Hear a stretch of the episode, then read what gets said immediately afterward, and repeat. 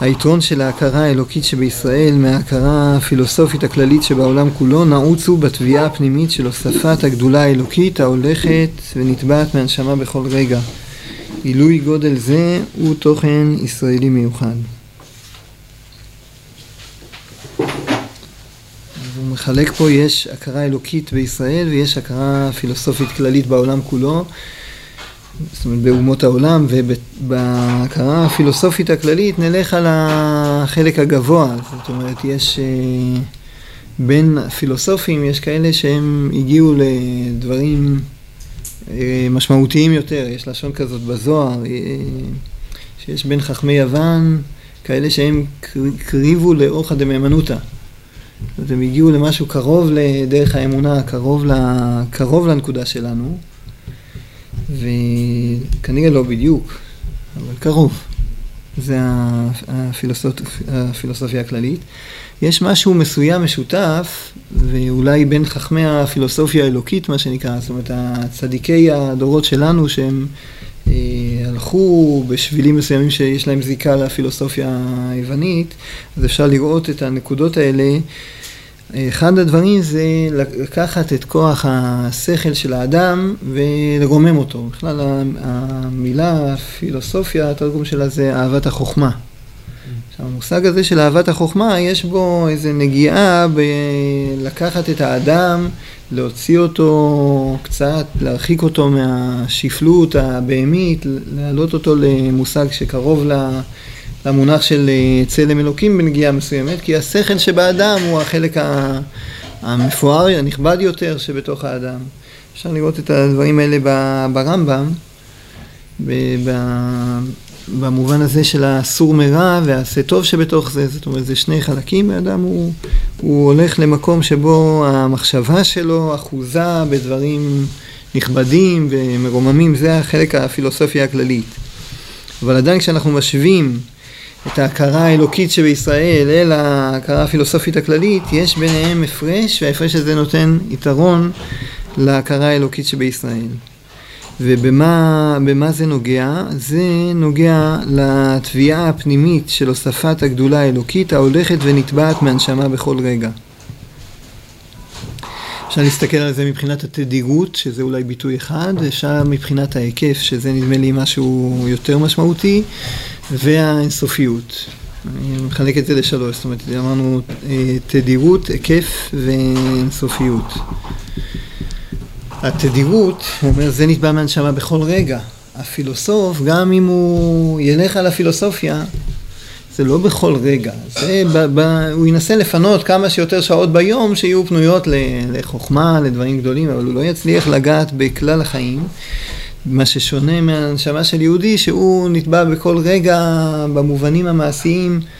אם נלך על המרחב התורני, נגיד, תתפוס את העניין של איך לנעול את הנעליים, דווקא בתור דוגמה לזה, אז זה ממש בכל רגע תופס את היהודי באיזו נקודה שהוא, מה הוא עושה עכשיו, אפשר לחשוב, נועל, כושר נעליים, יש לו שם איזה גמרא, ואולי גם כוונות על פי הסוד, אם הוא רוצה ימין, שמאל, לקשור, יש לו שם עניינים, ברמה מסוימת, הגיעו גם לשולחן ערוך בסוף, הרי, אז ממש בכל רגע, יהודי עובד השם, הוא עובד את השם מהרגע שהוא חצי פתח את העיניים בבוקר, עד הרגע שהוא עוצם אותם.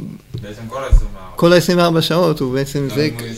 וגם כשהוא ישן, אם הוא ישן, כמו שהרמב"ם כותב, בכוונה כדי לקבל כוח לשאר, אז זה הכל נכלל, הוא עובד את השם בכל רגע, והתביעה נתבעת בכל רגע, זאת אומרת, בשאיפה, כן, צריך להיות שהוא הלך לישון באיזו מחשבה שהיא דבוקה בהשם. זה בהיקף של התדיריות, זאת אומרת, זה שונות אחת שיש בין ההכרה האלוקית בישראל לפילוסופיה. השני, זה מאוד קשור לזה, התדירות וההיקף. הכל רגע זה גם קשור, לא כל, לא כל רגע רק במובן הזמן, אלא זה גם כל רגע במובן כל העניינים שלך. זאת אומרת, אתה, אתה מחויב להשם ודבוק בהשם, לא רק בשעות שאתה דן בעניינים חשובים בבית מדרש, לא מבחינת הזמן רק, גם אם תדון שם שתים עשרה שעות, אבל כל מרחבי החיים האחרים שלך הם, הם קשורים לאלוקות. אם לומדים פה עכשיו את הכתובות, אז זאת אומרת, מערכת הנישואין, הבית, הבית בכל המובנים שלו, זה מערכת של השראת שכינה, המערכת הזאת של הבית. היא קשורה לקידושין, היא קשורה לנישואין, לבן אדם לחברו שבן אדם שבתוך הבית. כל, כל המערכת כולה היא כלולה באיזשהו דגש אלוקי. לא למרות שאתה פילוסוף, אתה, אתה מקיים חיי נישואין יהודיים, אלא להפך, זה מכוח האלוקות, מכוח השאיפה של גילוי הנשמה, גילוי החיים של האדם, חלק מהסדר של זה, זה קשור לזה ששרוי בלא אישה, שרוי בלא חומה, בלא תורה, בלא, זה חלק מהגילוי של זה. זה המצווה הראשונה בתורה של פריאה ורבייה, והחיים האלה הם אמורים להיות הביטוי של האלוקות. ולהפוך מהשאם את העולם הזה והעולם הבא, זה כאילו, העולם המצוות או העולם הזה, זה כאילו, אם לא ביחד, זה להפוך מזה.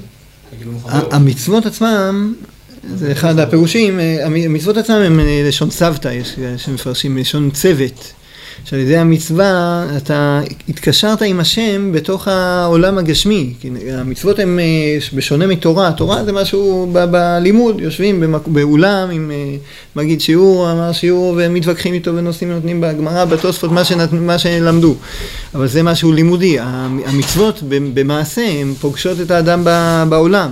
עכשיו זה בעולם הממשי והרבה פעמים גם הממשי הגמור, זה כולל, ניקח בתוך החלק של התורה את, ה, את הבית עם כל המעגלים שבתוכו, ניקח את הדיני ממונות עם כל המעגלים שבתוכם, זאת אומרת האדם בממון שלו יש לו שם הכוונה אלוקית, זה, זה אסור, זה מותר, זה מצווה, זה ראוי, יש שם עולם של הדרכה אלוקית. אז... הרב, גם עניין הכוונה ש, של יהודי מפילוסוף גוי. כן. זה, זה, זה עוד, עוד איזה עלייה, ופה נגיד במרחב של ההלכה זה מרחב של חיוב, המרחבים של הכוונה הם מרחבים של לפנים משורת הדין, אבל הם גם מחויבים. לא, לא, אני, סליחה, אני מתכוון כוונה שאני עושה משהו לשם השם. כן, כן, העניין הזה של לעשות לשם שמיים, זה דרגת, דרגת מידת חסידות בעיקרון, היא נמצאת גם היא בשולחן ערוך באור החיים יש למד א', אבל בהגדרה שלה היא, היא סוג של לשם שמיים, היא סוג של מידת חסידות, כמו שבמסילת ישרים. זה התדיריות וההיקף, ויש עוד צד שלישי, כיוון שאנחנו מדברים על תביעה של הוספת הגדולה האלוקית, יש פה גם אינסופיות, זאת אומרת, האדם, השכל האנושי, יש לו איזה קו שאותו הוא לא עובר. יש, יש קו שכל אחד ואחד, יש לו את הקו שלו, עד שם השכל שלו מגיע ומשם לא, ויש גם מעבר לזה, הקו שהאנושות היא מגיעה עד איזה נקודה מסוימת. המהלך של ישראל הוא להידבק באלוקים, והאלוקים הוא, הוא להתמחשבה תפיסה בכלל, אז במובן הזה של... אין לזה סוף לתביעה הזאת, היא הולכת ונטבעת בהנשמה בכל רגע, גם שיש עליות מדרגה לדרגה, הן לא נעצרות אף פעם, כיוון שאנחנו מדברים על אלוקים חיים ולהוסיף גדולה אלוקית, זה נדרש מהנשמה. אז בכל המעגלים האלה, הישראליות היא שונה מה, מהפילוסופיה. היא שונה ממנה בתדירות התביעה, היא שונה ממנה בהיקף התביעה, באינסופיות של התביעה הזאת. זה מהלך שהוא כל הזמן ילכו מחיל אל חיל, אז מחויב המובנה בתוך זה, זה התיקון התמידי, העלייה התמידית. זה מובנה בתוך המהלך של ישראל, כיוון שאנחנו מדברים על אלוקים חיים, ואנחנו מחפשים דבקות איתו פה בעולם, זה תנועה כזאת של תביעה שהולכת ונטבעת מהנשמה בכל רגע. עילוי גודל זה הוא תוכן ישראלי מיוחד, את הנקודה הזאת אין בשום עם ולשון, יש רק בישראל, וזה הערך שלנו. כשאנחנו באים עכשיו לדבר על שלמות נשמת ישראל ותחייתו, להחיות את הישראליות, אז זה המושג של הישראליות, הדבקות הזאת באלוקים. יישר כוח, יישר כוח.